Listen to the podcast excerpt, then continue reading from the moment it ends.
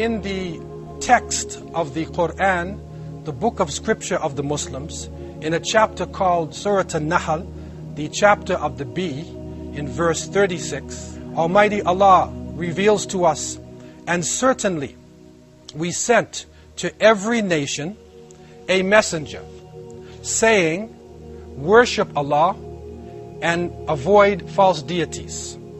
Of the people were some whom Allah guided, and of them were those upon whom error was decreed. So travel through the earth and see what was the end of those who denied the truth.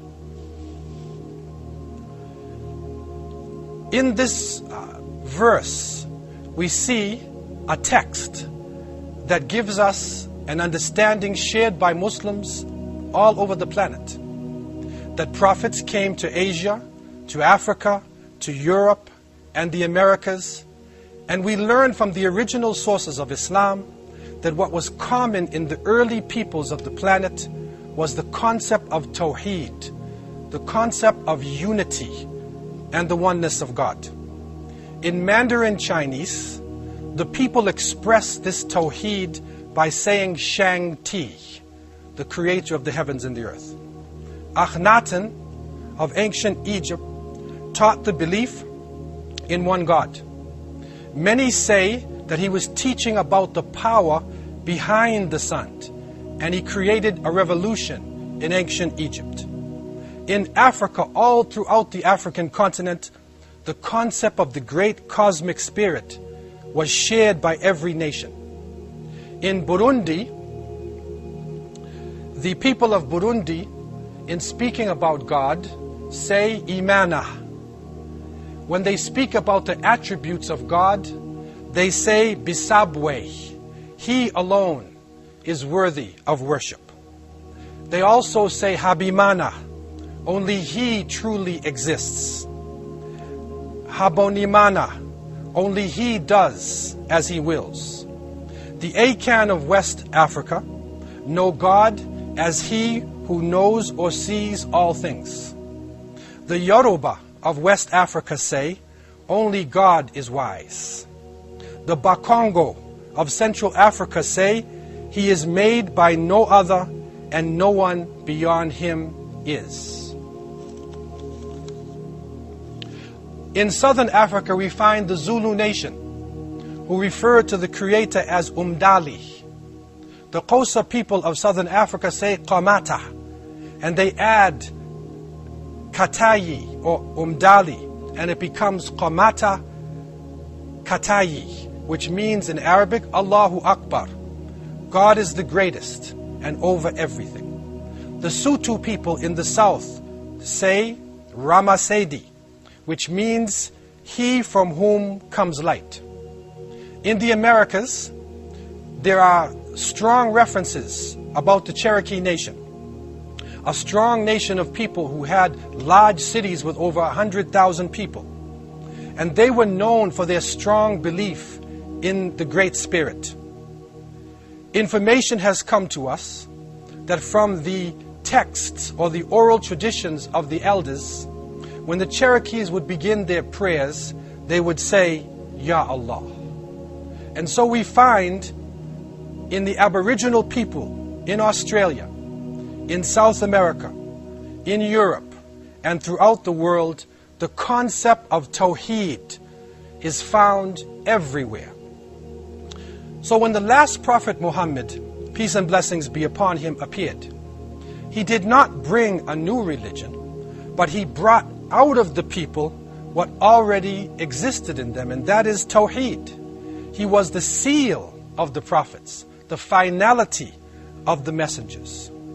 And it is reported during his last major sermon in Arafah, he brought to the people a strong message of the oneness of God.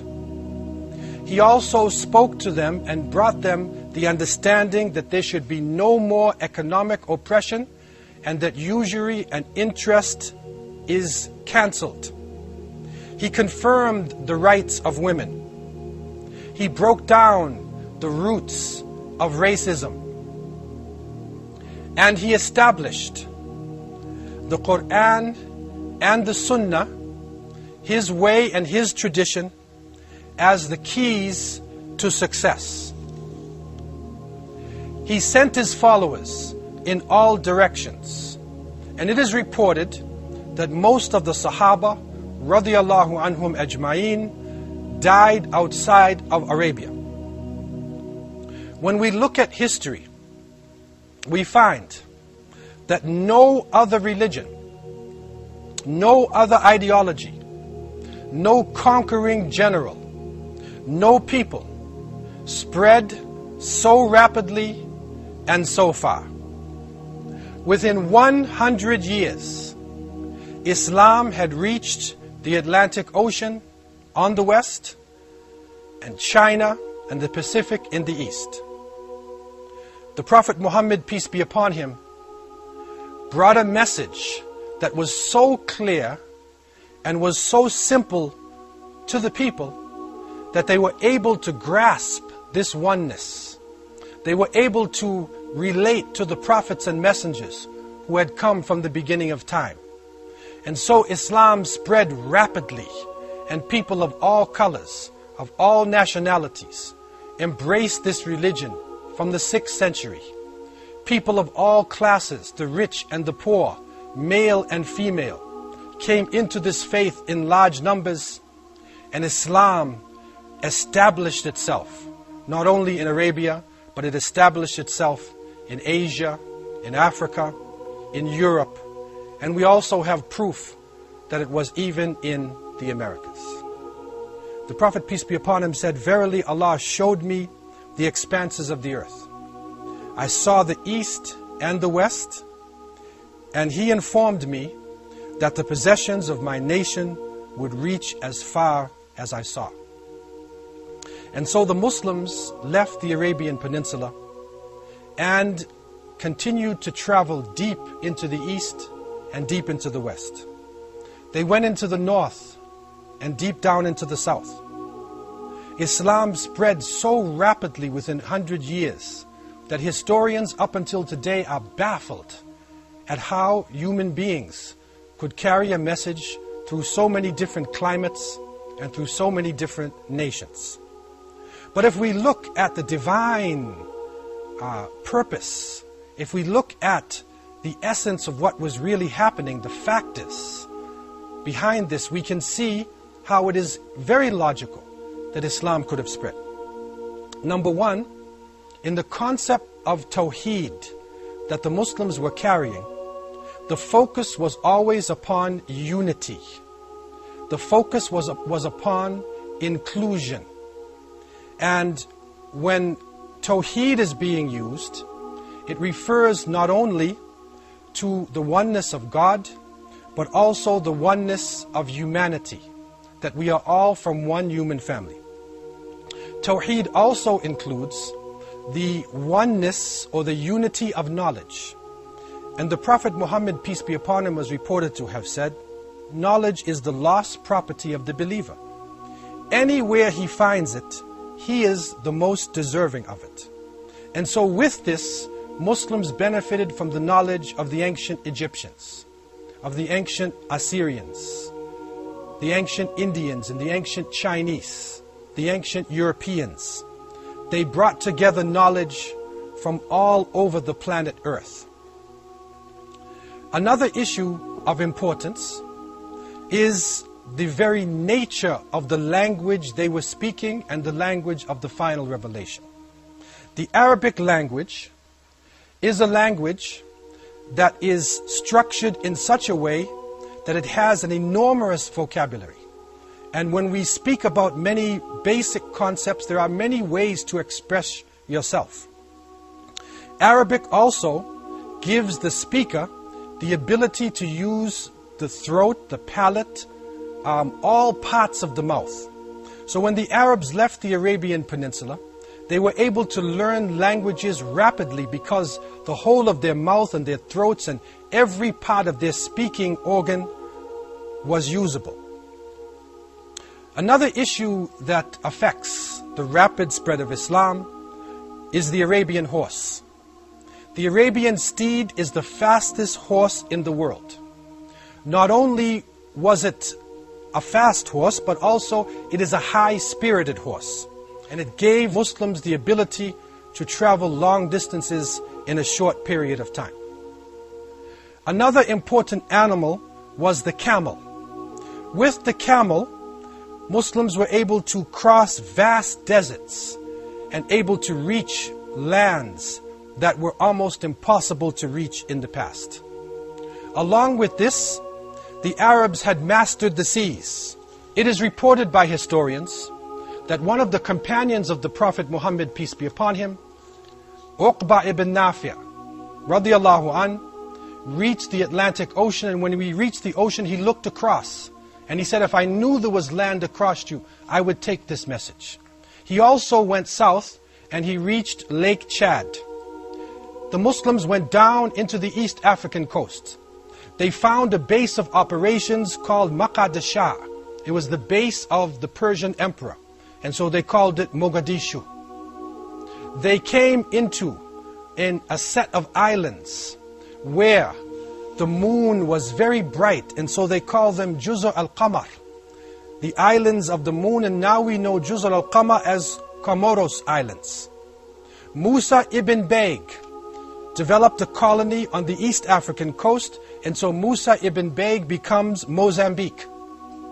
Yusuf Ali develops a colony, and Yusuf Ali becomes Sofala.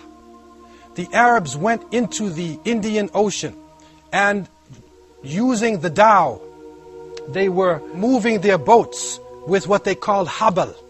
And habal today is the cable. They used the astrolabes. And when they came into the Indian Ocean, they found a, a season of rains, a mosim of great rain. So mosim becomes monsoons. They wrote books of information, travel guides, to help people in the seas, and they called it almanach. Today we call it almanacs. They continued on, and Arabic began to spread and influence people so much that by the year 1930, Walt Taylor recorded approximately 1,000 words in the English language of Arabic origin. This was in his book, Arabic Words in English. Muslims made a profound impact on the world for over a thousand years between the 7th and the 17th century. One of the strangest reports is a book describing the earth, describing different continents. It was written in the year 820 AD. The author of this text was Muhammad ibn Musa al Khawarizmi. He set up a series of maps. One of the maps contained the Indian Ocean and another, surprisingly enough, contained the Pacific Ocean. The Arabic writing on the top reads as follows It says, This map shows a large area of land surrounded by dark, stormy seas. You don't know its beginning from its end. Actually, Al Khawarizmi was writing about Australia. And this is the oldest map of Australia in existence. It is now in the Strasbourg Library in Europe. And by the 10th century, another famous mapmaker, Abu Ishaq al Farisi al Istikhari, in the year 934, had drawn a map showing not only the details of the north coast of Australia, but he also showed details of Japan between Kobe and Tokyo.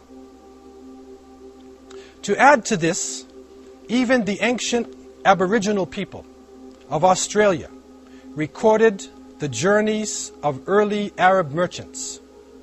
And we find writings drawn by Aboriginal people in Australia that show two masted Arab dhows in caves on the Stanley Island in Princess Charlotte Bay. This is in the northern, uh, northern Queensland in Australia. And so Muslims were able to travel to many parts of the planet. Information has even come to the surface that Muslims traveled across the Pacific Ocean. And they were able to reach islands, a set of islands, where there was a lot of wind. And so, according to the findings of a Harvard University professor, they called these islands Juz'a al-Hawa. It was the island of a lot of wind. And so Juz'a al-Hawa becomes Hawaii. They find pearls in one of the islands. And in Arabic, the word for pearl is lu'lu. In some pronunciations, lulu. And so on the map, it points and it says Huna Lulu. Today we say Honolulu. It is shocking to find in ancient maps so many Arabic words. Even in the United States, we find the word Mecca and Medina used over and over again.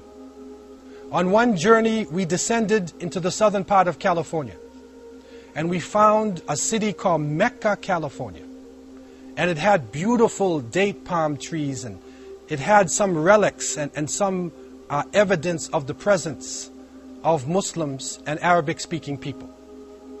But the people were gone, and the relics and the name remained. Similarly, we find along the coastlines in Central America, we find Arabic names.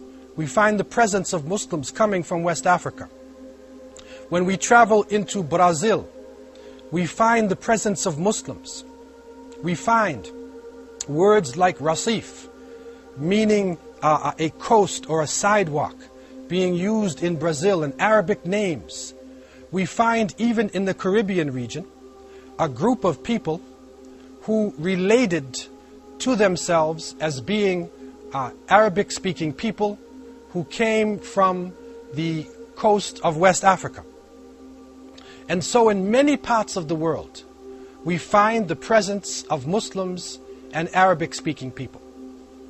This is a shock for many historians because people are still caught up with what appeared to be the fact that Christopher Columbus discovered America. Our reality is something very different. Christopher Columbus bumped into America on his way to India.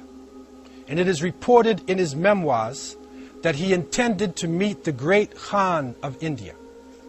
His navigator, Rodrigo de Triana, could speak the Arabic language. He expected to meet the great Khan. And he bumped into a set of islands, and his son eventually went on to the mainland. And what happened after that was a genocide.